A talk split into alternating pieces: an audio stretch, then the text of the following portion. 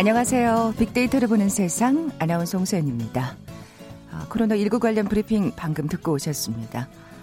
참 마음이 무겁죠? 확진자가 82명으로 늘었네요. 대구 지역에서 확 어, 증가 속도가 예 가파릅니다. 어, 요즘은 확진자가 지나간 경로 또 누구를 만났는지가 아주 참 민감한 부분인 것 같아요. 정말 사람 만나는 게 긴장되는 일이 됐습니다. 어, 가능하면 사람이 많이 모이는 곳은 피하셨으면 좋겠고요. 바깥보다는 실내에서 마스크 쓰는 거 꼭 잊지 마시기 바랍니다. 그런데요, 이렇게 사람을 만나기 힘들고 불편한 거 처음 있는 일은 아닌 것 같습니다. 물론 이유는 다르죠.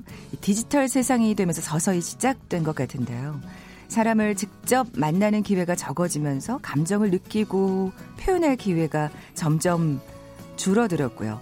사람들과 직접 만나서 관계를 맺는 걸 어색해하는 분들도 많아진 것 같습니다. 그래서 자신의 감정을 대신 표현해주는 감정 대리인까지 찾는 시대가 됐는데요. 트렌드로 자리 잡은 감정 대리인에 대해서 잠시 후 2020 핫트렌드 시간에 빅데이터 자세히 분석해 볼 거고요.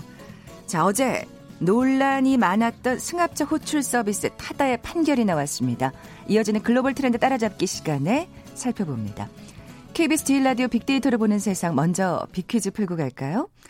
요즘은 이 개념이 널리 활용되고 있죠. 이것은 한 번 생산된 제품을 여럿이 나눠 쓰는 개념입니다. 뭐 자동차라든지 빈방, 책 이렇게 활용도가 낮은 물건이나 부동산을 다른 사람들과 함께 사용하면서 자원을 최대한 활용하는 경제 활동이죠.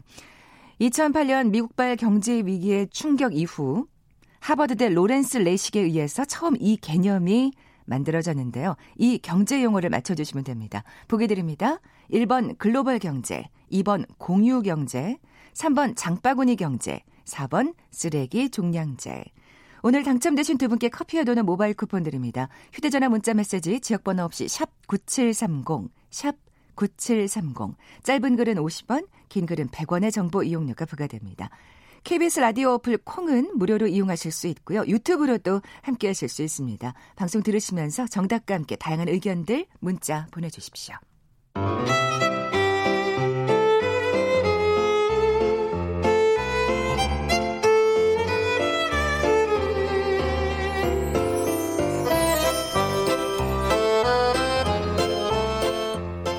빅데이터가 알려주는 2020 핫트렌드. 서울대 소비트렌드 분석센터의 전미영 박사 나와 계세요. 안녕하세요. 안녕하세요. 자, 오늘 2020년 주목해야 할 소비트렌드 키워드는 감정 대리입니다. 먼저 의미부터 설명해 주시면요. 네, 단어 의미가 와닿지는 않으실 텐데요. 네. 사례 말씀드리면 아 하고 이해하실 수 있을 것 같아요. 어, TV 프로그램 중에 연애하는 프로그램, 데이트하는 프로그램이 예전에도 인기였고요. 요즘도 인기입니다. 네. 예전에 있는 프로그램과 제가 요즘 유행했던 프로그램을 쫙 읊어볼 텐데 비교를 한번 해보세요. 차이가 아, 있습니다. 예. 뭐 과거의 프로그램은 요거 기억하시면 옛날 분들이긴 한데 사랑의 스튜디오. 어, 짝 기, 억이 나시죠? 가물, 가물가물하면서 네. 납니다. 예. 네. 천생연분, 뭐 산장 미팅, 장미의 전쟁 이런 것들이 있었고요. 네. 근래 한 2, 3년 동안은 뭐 하트 시그널, 로맨스 패키지, 뭐 선다방, 기타 등등 많은 연애 프로그램이 있었습니다. 음. 과거 프로그램과 최근 프로그램, 연애 프로그램 차이가 뭘게요? 약간 그 이 요즘의 프로그램이 뭔가 관찰을 한다 그러나요? 시, 청자가 그들의 어떤 연애 스토리를? 어. 거의 맞추셨습니다. 아, 그래요? 네, 굉장히 어. 맞추셨습니다. 예. 뭐 액자형 관찰 예능이라고 부르는데요. 더 쉽게 말씀드리면 예전 프로그램은 우리가 그들이 연애하고 썸 타는 걸 직접 봤고요. 그러니까 뭐 3번 남자가 이번 여자한테 도시락 주는 걸 보고 어머 어머 어머 그랬다면은 네. 요즘 프로그램은 어, 그들이 연애하는 모습을 스튜디오에 나와 있는 원탁에 둘러 앉아 있는 사회자라고 하나요? 패널들이 네. 먼저 봅니다. 그리고 먼저 보면서 중간에서 설명을 막 해주고요. 우리는 그들을 거쳐서 한 번 더 봅니다. 아, 한, 그러네요. 그렇죠. 액자형이라고도 부르고 네네. 이렇게 중간에 패널들이 등장한다라고 부르는데 이게 재밌어요. 이 중간에 사람들이 자기들이 먼저 보면서 해설하는 것들을 듣는 게 참 재밌습니다. 예를 들면은 이 패널이 심리 해설가 같은 역할을 합니다. 음. 어, 남자 출연자가 여자 출연자를 처음 만난 자리에서 이렇게 소, 손, 서로 이렇게 인사를 하는데 남자 출연자가 여자 출연자의 눈을 보는 거예요. 음. 그러면 거기 패널에 있는 스튜디오에 있는 심리 전문가가 이렇게 해설을 해줍니다. 남자는 절대로 여자를 첫 만남에 눈을 보지 않는데 저 커플은 눈을 봤으니 이 둘은 이 프로그램 끝날 때까지 커플이 되지 않습니다. 이렇게 설명을 해줍니다. 그러면 아. 저희가 아 하고 이해를 하면서 재미있게 그 프로를 시청하는 거죠. 그러니까 중간에 한번 아. 해설자가 등장한다는 겁니다. 네. 어, 그, 그, 아, 그러네요. 그런 차이가 있었군요. 그러니까 사실은 그런 설명을 들어야 우리가 아는 건가요? 그렇죠. 아, 저 사람은 이 사람을 좋아하지 않는 거구나. 이 사람은 저 사람의 호감이 있구나. 스스로 평가하기보다는 중간에 어떤 감정을 대리해서 해설해주는 사람을 아. 거친다는 것이 오늘 키워드의 핵심입니다. 아니, 근데 지금 제가 들으면서, 아니, 그러니까 그렇죠. 거기 나와 계신 분들의 어떻게 보면 연애 고수? 혹은 뭐 경험이 많은 뭐 그렇게 자칭 타칭 얘기하면서 뭔가 전문가처럼 막 얘기를 하는 걸 들으면 오 그것도 일리가 있네 뭐 이런 생각이 들 수는 있습니다만 아니 뭐 그걸 굳이 이렇게 남의 설명을 들어야만 알 수 있는 걸까요? 이게 좀 그렇죠. 예, 좀 씁쓸한데요. 네, 예. 생각보다요. 우리 일상에 이런 감정을 대리하는 사례가 많습니다. 어. 어, 우리 신문으로 인터넷 기사를 읽으실 때 이 댓글 보는 유형이 두 가지로 나뉘거든요. 저 같은 경우는 댓글을 안 읽어요. 네. 저는 신문 본문을 먼저 싹 읽은 다음에 댓글을 마지막에 봅니다. 저도요. 또 다른 분들은요. 댓글 먼저 읽으세요. 그래서 댓글을 먼저 읽으면 사람들이 아. 싸우거든요. 찬성과 반대로 나뉘어서 싸우는 걸 먼저 읽고 어느 한쪽에 감정이입을 합니다. 그래 내가 화를 내야지. 아니야 나는 편을 들어줘야지. 그 감정 상태에서 또 기사를 읽으면 훨씬 기사가 자극적이고 재밌대요. 그러니까 이런 아. 형태의 분들은 어, 다른 사람들의 감정을 먼저 한번 대리하고 그 다음에 본인의 감정을 투영하는 그런 현상들이 있는 거죠. 어, 그만큼 자신의 감정에 대해서 확신이 없거나 잘 모르는 건가요? 네, 그렇습니다. 네. 그러니까 스스로 감정을 좀 표현하기보다는 사람들은 이걸 보고 좋아하나? 이걸 보고 싫어하나? 저 사람은 나를 좋아한다고 봐야 되나? 아니면 이 사람은 나에게 호감이 없나? 이걸 스스로 평가하지 않고 네, 남들의 네네. 어떤 대리 형태를 통해서 그 감정을 해석하고 싶어 하는 그런 니즈가 있는 거죠. 아, 근데 그건 참 어떻게 보면 서글프다는 생각이 드는데 지금 딱 문득 떠오른 게 우리가 SNS 사용할 때 그 이렇게 아 뭔가 뭐 지금 기분이 나빠. 그런 걸 이제 이모티콘으로 보내잖아요. 그러니까 기분이 나빠 보내기보다는 이렇게 울고 있는 거라든지 맞습니다. 그런 이모티콘을 보내잖아요. 이것도 어떻게 보면 그중 일종의 맞습니다. 예. 이 이모티콘이야말로 정말 우리가 감정을 대리하는 가장 극단적인 사례인 것 같아요. 음. 내가 너 때문에 기뻐 이런 거는 막 뜰듯이 기쁜 그런 것들 보내잖아요. 네. 어, 우리 문자 보낼 때 아니면 이렇게 여러 가지 SNS 메신저 보내실 때 문장 끝에 사람들이 뭔가를 붙이더라고요. 점점점 붙이시는 음. 분 계시고요. 물결 붙이시는 네. 분도 계신데 뭐 점점점도 좀 뭐 쓰지 말라 이런 젊은 친구들도 있고요. 근데 절대 쓰면 안 되는 게 있습니다. 크 있죠. 네. 우리가 크크크크 할 때 키역 키역 키역 쓰는데 크를 한 개 붙이는 일은 절대 하면 안 된대요. 이게 왜요, 어떤 왜요? 의미인지 혹시 아세요? 몰라요. 이 크를 하나 붙이면 비웃음이랍니다. 예를 들어서 아, 부장님께서 어떻게 나 그 진짜 네. 하나 잘 붙인 네. 조심해야 되겠네. 네, 대리님 무슨 무슨 자료 만들어서 내일 책상 앞에 놔주세요 하면 네 부장님 알겠습니다 하고 크 하나 붙이면 안 좋은 거라고 하더라고요. 그래서 크는 세개 이상 붙여야 되고요. 아. 요즘 젊은 친구들은 두 줄 정도는 붙여줘야 내가 너 때문에 지금 우, 웃겨. 어, 음, 재밌어. 그런, 네, 그런 느낌이 든답니다.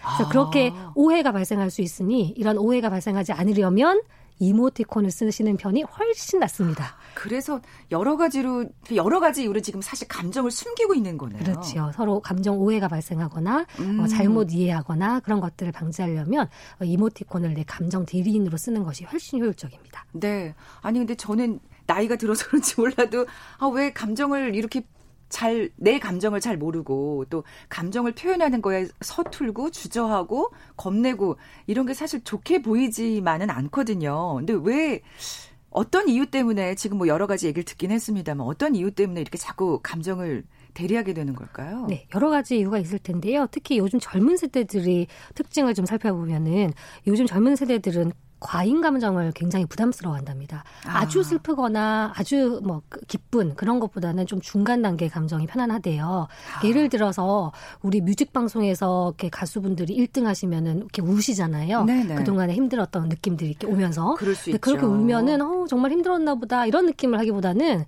정말 극단적인 표현 중에 집 짠다 이런 식의 댓글을 다시는 분도 있대요. 그러니까 그런 어떤 격렬한 감정 표현을 하는 것에 대해서 아, 많이 오버해. 불편하게 느낀다. 오버해, 뭐 이런. 네, 약간 그런 느낌들이 요즘 불편하다고 합니다. 아 그렇군요. 이게 왜 젊은 세대들이 어떻게 이렇게 된 걸까요? 네, 여러 가지 또 이유가 있는데 네. 저는 네. 이 젊은 세대들의 성장 배경을 좀 봐야 됩니다. 부모님들이 약간 그렇게 키웠다 이런 얘기도 있는데요.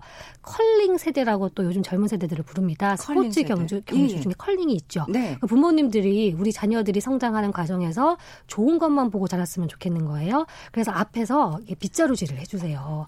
그래서 친구하고 싸우면 엄마가 대신 해결해 주시고요. 선생님한테 혼나도 엄마가 대신 해결해 줍니다. 그래서 요즘 젊은 친구 들은 좋은 감정만 느끼고 성장을 했기 때문에 이것을 또 다른 현상으로 말씀을 드리면 감정의 맥도날드화라고 부르거든요. 아. 그러니까 최고급 음식도 아니고 가장 나쁜 음식도 아닌 적 적정 수준의 감정 상태. 정말 그 맥도날드의 그 스마일의 그런 정도의 어떤 상태로 해서만 편안함을 느끼는 그런 현상들이 좀그 원인이 되겠죠. 아, 그렇게 되면 진짜 사실은 연애도 잘 못하는 이유가 네. 여기 물론 지금 워낙 뭐 경제가 안 좋고 여러 가지 뭐 여러 가지를 포기할 수밖에 없는 세대다 뭐 이런 얘기도 하지만 어떻게 보면 이런 감정의 문제 때문에 연애를 못 하는 경우도 어, 맞습니다. 안 하는 경우도 맞습니다. 호감이 있는 저 친구가 나에게 보낸 이 문자를 내가 어떻게 해석해야 될까? 이게 그린라이트가 켜진 걸까 아닐까? 그러니까 그런 어떤 부정확한 상황에 대해서 불편함을 느끼는 거죠. 그렇군요.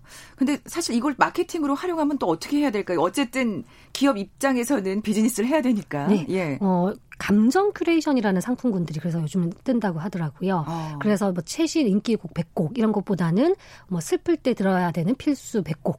뭐 그러죠. 술 한잔 아, 하고 싶은 노, 노래. 뭐 봄바람 좋은 날 이런 식으로 어떤 감정 상태를 큐레이션 해 준다 그럴까요? 가이드를 해 주는. 그렇죠. 그런 형태의 어떤 상품 카테고리들이 요즘 성장하는 것도 이런 현상과 일맥상통한다고 합니다. 네. 얘기를 듣다 보니까 참 약간 굉장히 씁쓸해지는데요. 감정만큼은 좀 어떨 때는 한번 분출을 좀 해줘야 사실은 맞습니다. 스트레스도 풀리고 네. 행복한 삶을 영위할 수 있는 건데 그런 부분은 좀 아쉽네요. 네, 그렇습니다. 어, 요즘 이렇게 여기 편의점이나 슈퍼 가보시면 휴지나 이런 상품군에 뭐 힘내세요라든지 아, 그죠 그런 네. 단어들 이렇게 막 적혀 있는데 우리 감정들을 이런 상품군을 통해서 또 대리 표현하지 않나 그런 생각이 들어요. 네, 오늘 또 새로운 또 트렌드를 알게 됐습니다. 2020 핫트렌드 서울대 소비트렌드 분석센터의 전미영 박사와 함께했습니다. 고맙습니다. 고맙습니다. 헤드라인 뉴스입니다. 더불어민주당이 오늘 선거대책위원회를 출범시키고 4.15 총선 체제로 전환합니다. 이해찬 대표와 이낙연 전 국무총리가 상임 선거대책위원장을 맡습니다. 미래통합당이 코로나19 확진 환자가 추가 발생한 대구 지역 예비후보 면접을 연기했습니다. 정부가 오늘 주거정책심의위원회를 열고 1216 부동산 대책 이후 이른바 풍선 효과가 나타나고 있는 지역에 대한 추가 규제책을 발표합니다. 윤석열 검찰총장이 오늘 오후 광주고검 청사에서 박성진 광주고검장과 문찬석 광주지검장, 일선 검사들을 만나 의견을 들을 예정입니다. 전국 대회를 앞두고 무리한 체중 감량을 시도하다 여중생이 숨진 사고와 관련해 당시 지도 감독에게 유죄가 확정됐습니다. 지금까지 헤드라인 뉴스 정원나였습니다.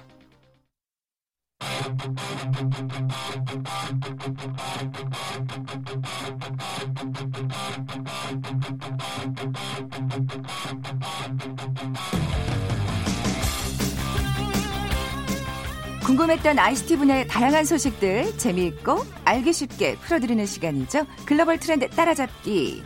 한국인사이트 연구소 김덕진 부소장 나와 계세요. 안녕하세요. 네, 안녕하세요. 네, 먼저 빅퀴즈 내주세요. 네, 국내에서요, 이 모빌리티 분야에서 이것에 대한 논란이 이어지고 있습니다.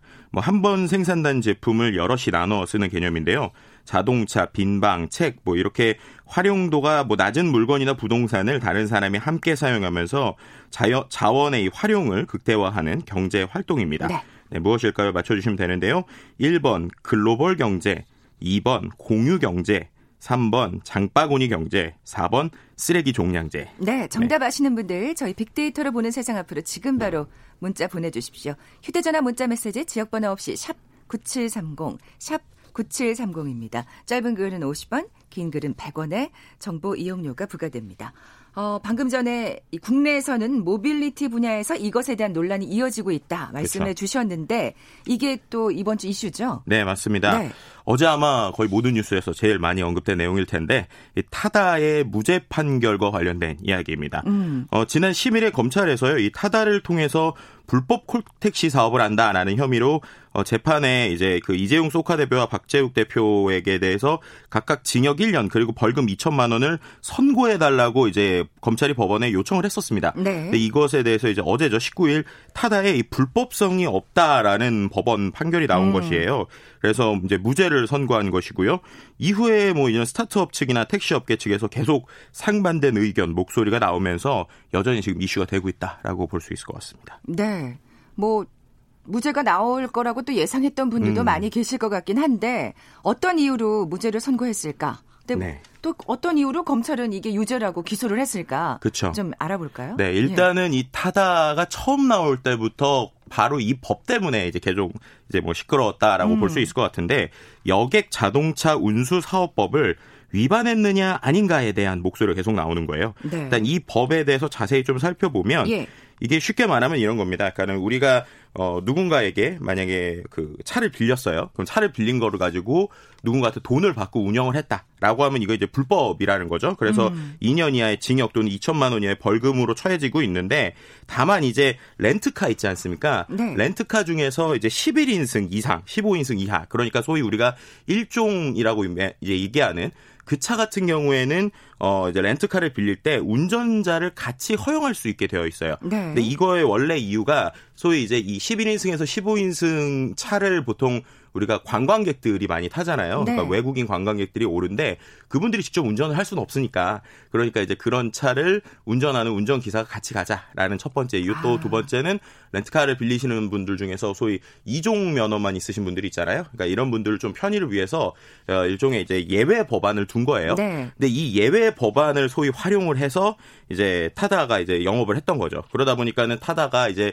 사실 타보신 분들은 알겠지만 대부분 다 이제 그 11인승 이상의 이제 카니발 차량을 음. 활용하고 있고 그것에 대해서 이제 운전을 하는 겁니다. 그러면서 이제 어 타다 측에서는 계속 우리는 그래서 렌터카 사업이다. 그러니까 아. 렌터카 사업이고 예. 여기 법에 나와 있는 예외 조항처럼 어 소위 말해서 운전기사를 거기에서 같이 주는 방식이죠 렌트카다라고 음. 얘기를 하고 있는 것이고요. 네네. 근데 이것에 대해서 이제 뭐 서울 택시조합이나 아니면 이제 어 법 이제 그 검찰에서는 아니다. 이거는 그냥 거의 보면은 택시처럼 보이 사람들이 인지를 하기 때문에 불법 운송이다라고 이제 이야기를 하는 거죠. 렌터카가 아니다. 네, 렌터카가 네. 아니다. 이제 이것이 과연 이제 가장 핵심이 됐었던 겁니다. 왜냐하면 어 이제 그 차를 가지고 거의 뭐 1,500대 이상 운영을 하고 있고 이렇게 하면은 그냥 사업용 렌터카를 가지고 유상으로 여객 운송을 한 혐의다. 음. 그러니까 이거는 너네는 법을 어긴 것이다라고 얘기가 계속 나오고 있었던 것이에요. 네. 근데 이것에 대해서 이제 이번에 법원에서 나온 것이 어 정확하게 말하면 너네 이제 렌터카를 잘 하고 있다라고 얘기를 한 거예요. 그래서 그 소비자들이 인지를 할 때 그러면 소비자들이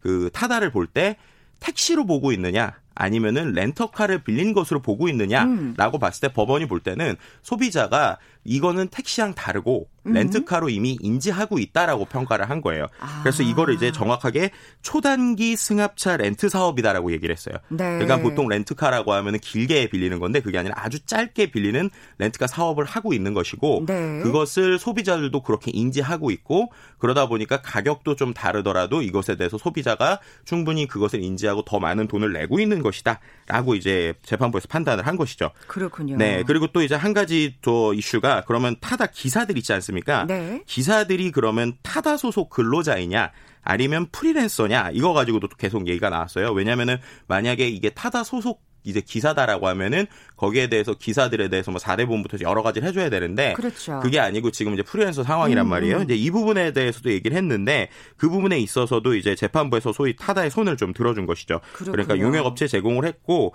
어 기사 관리 감독을 실시했다. 용역업체에 대해서 이렇게 아. 이제 얘기를 된 두 가지 부분에 대해서 어 일단은 이제 첫 번째에 대해서 이번 판결에서는 타다의 손을 들어줬다라고 볼 수 있을 것 같습니다. 네, 그러니까 검찰과 법원의 판단이 아주 지금 다른 셈인데. 그렇죠.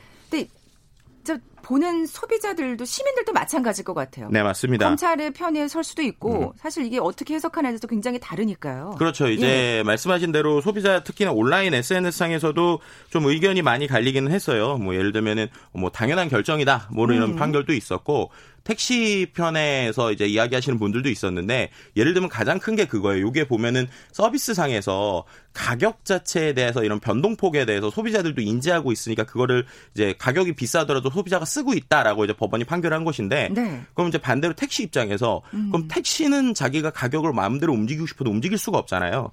그러니까 이제 그 댓글들에 보면은 시장 논리에서 어, 타다도 이렇게 움직이는 것처럼 택시도 서비스를 올리면 사람들이 택시를 탈 거 아니냐 이런 댓글이 많았거든요. 음. 근데 거기에 대해서 또 이제 반박하는 댓글들은 아니 택시는 자기가 가격을 마음대로 움직일 수가 없는데 그러면 서비스만 올리면 그럼 지금부터 손해보다 더 보는 거 아니냐 이런 식으로 이제 서로 좀 아. 첨예하게 아. 좀 대립이 되고 있다라고 볼 수 있을 것 같습니다. 네. 아 진짜 이거는 정말 어떻게 해결을 해야 될까 사실 굉장히 요원하게 느껴지긴 해요. 왜냐하면 워낙들 그 서로의 주장이 강력해서 그렇죠. 말이죠. 어쨌든 일단 타다는 운행에 문제가 없는 건가요? 네, 지금은 네. 이제 운행에 뭐 지금 뭐 예를 들어서 이번 법안의 판결이 어떻게 되더라도 타다 운행 자체에는 지금 문제가 없었는데요. 더 중요한 거는 소위 타다 금지법이라고 불리우는 법안이 아직 계류돼 있어요. 그러니까 여객법 아. 개정안인데요. 예. 이게 이제 제일 중요합니다. 왜냐하면 이 내용이 어떤 거냐면 지금은 그 아까 말씀드린 대로 렌트카인데 렌트카에 어떤 제한이 없어요. 네. 근데 이번에 개정하려는 법은 렌트카를 한번 빌리면 최소 6시간 이상 대여를 해야 된다. 그리고 아. 빌리는 곳도 항만과 공안에서 탑승을 한다. 그러니까 이게 뭐냐면 이제 앞서서 말씀드린 대로 11인승 이상을 풀어준 이유가 관광이잖아요. 네, 그러니까 네. 관광을 하는 사람들이 타는 용으로만 쓰게 이제 제한을 하는 거예요. 예를 들면 한 번 빌리면 6시간 이상 운영시키고 음. 그리고 이제 기사가 오더라도 기사가 오는 시점이 공항이나 항만에서 출발해야 된다. 이런 거죠. 그러니까 이 얘기를 보면서 이제 타다 측에서는 어 이거는 그냥 우리 주기라고 만든 그렇죠. 법이다라고 지금 얘기를 하고 있는 건데요. 그래서 타다 금지법이라고 하는 거예요. 네네. 그래서 아, 이제 예. 정확하게 다른 이름이 개정안이긴 한데 네. 이걸 이제 소위 타다 금지법으로 불리고 있는데 이게 이제 원래 2월에 그 처리가 되느냐 안 되느냐 가지고 계속 얘기가 되고 있었어요. 네. 근데 이 법은 이 이것 때문에 지금 이번 1심 선고 결과가 어떤 영향을 미칠 것인가에 대한 얘기가 나왔는데 만약에라도 이게 지금 있는 법대로 통과가 되면 1년 6개월 뒤가 되면은 자연스럽게 타다는 불법이 됩니다. 네. 근데 이게 이제 통과가 안 되면 지금처럼 계속 쓰고 있는 상황이죠. 그러니까 그런 상황에서 이번에 법원의 판결이 어떻게 보면 타다 측으로 좀 유리하게 작용하는 음. 것이 아니냐라는 해석들이 좀 나오고 있는 상황입니다. 네, 이 타다 금지법이 또 어떻게 될지도 지켜봐야 되겠네요. 네, 네. 어, 타다가 아닌 다른 회사의 주가가 올랐다는 얘기는 무슨 얘기인가요? 그러니까 이게 이제 중요한 포인트 중에 하나인데요. 어제 타다의 그 법안 판결이 나고 나서 카카오의 주가가 많이 상승을 했어요. 근데 그게 왜 그럴까 생각을 해보면 카카오가 카카오 모빌리티를 하고 있잖아요. 아, 그렇죠. 네, 근데 지금까지 카카오 모빌리티는 실제로 이제 택시 회사의 라이선스를 인수해서 그걸 운영을 했습니다. 이제 그러다 보니까는 그 타다처럼 많은 대수를 한 번에 운영을 못했어요. 음. 근데 이번 법안 판결을 보면 한마디로 이게 해석이 가능한 거예요. 그럼 카카오도 타다처럼 렌트카를 하면은 한 번에 몇만 대도 운영할 수 있겠네라고. 생각을 아. 하는 거죠. 그러니까는 어 그러면은 카카오가 자기 있는 플랫폼으로 그렇게 몇만 대를 하면 당연히 타다보다 잘할 거 아니야 라고 하면서 그 기대 심리가 아. 이 주가에 갑자기 반영을 하는 거예요. 그러다 보니까 이제 반대로 택시 측에 있는 입장에서는 이번 법안이 결국에는 이번에 판결이 그런 대기업들 뭐 예를 들면 카카오나 음, 음. 타다 같은 곳들이 지금보다 대수를 왕창 늘리게 하는데 많이 늘리게 하는데 어떤 어, 이유를 만들어주는 것이 아니냐라고 하면서 이번 법안에 대해서 아. 강력하게 반발하고 있는 부분이 이제 택시 쪽의 입장이라고 볼 수 있을 것 같습니다. 택시업계는 반발할 수밖에 없고요. 그렇기 때문에 아까 말한 그 타다 금지법도 나온 게 아닌가 네. 그런 생각이 드는데 타다 같은 서비스가 해외에는 네. 잘 활용되고 있지 않나요? 네. 제가 잘 모르는 건가요? 그렇죠. 이제 말씀하신 예. 대로 잘 활용이 되는데 어, 결론이 뭐냐면은 어, 이제 서로 상생할 수 있는 방안들을 계속 찾고 있어요. 그러니까 처음에는 아. 어, 이제 우버 같은 서비스가 나오니까 계속 택시에서 죽겠다 뭐 이런 얘기를 했었는데 지금 어떤 식으로 하고 있냐면 네. 각자 조금 다르긴 하지만 어, 우버 측이나 이런 공유 차량들한테 일종의 세금을 부여하는 방식으로 활용을 하고 있습니다. 아. 예를 들면은 우버를 이제 어, 매사추세츠 경우에는 한 번 이용할 때마다 20센트씩의 세금을 부과시켜요. 그래서 그걸 이제 만들어서 어, 택시 업계를 지원하고 있고 또 음. 뉴욕의 뉴욕의 경우에는 우버를 운전하는 한 사람당 연간 700달러씩의 이제 등록세를 냅니다. 그러니까 아. 그런 등록세 등을 활용해서 하는 거죠. 뭐 또 이제 유럽 같은 경우에는 아예 이런 우버 같은 경우는 운송업체로 그냥 지정을 해버렸어요. 네. 근데 그렇게 되면 어떤 장점이 있냐면 법을 어겼다라고 하면 바로 없애는 거예요. 그래서 예를 들면 영국에서는 아예 우버의 그 연장 라이센스를 저번에 주지 않았습니다. 왜냐하면은 그 앱에 뜨는 기사랑 실제 오는 기사가 계속 달랐다는 거예요. 아, 그러니까 이거는 너는 네, 운행법 위반이다. 그래서 유럽에서는 아. 오히려 이런 법규를 쓰고 있고요. 어쨌든 둘 다 상생하는 법안 쪽으로 좀 활용되고 있다. 있다라고 음, 볼수 있을 것 같습니다. 그런 거를 또 우리나라도 좀 참고를 해야겠다는 생각이 듭니다. 네, 맞습니다. 택시업계의 반발이 심할 수밖에 없으니까요. 네 네. 자, 지금까지 글로벌 트렌드 따라잡기 한국인사이트 연구소 김 덕진 부소장과 함께했습니다. 고맙습니다. 네, 감사합니다. 커피와 도넛 모바일 쿠폰 받으실 두 분입니다. 정답은 2번 공유경제였죠. 7348님 그리고 정답 2번 공유경제 드라마 도깨비의 공유 씨가 함께 떠오르네요 하시면서 7908님 정답 보내주셨습니다. 선물 보내드리면서 물러갑니다. 빅데이터로 보는 세상 내일 뵙죠. 고맙습니다.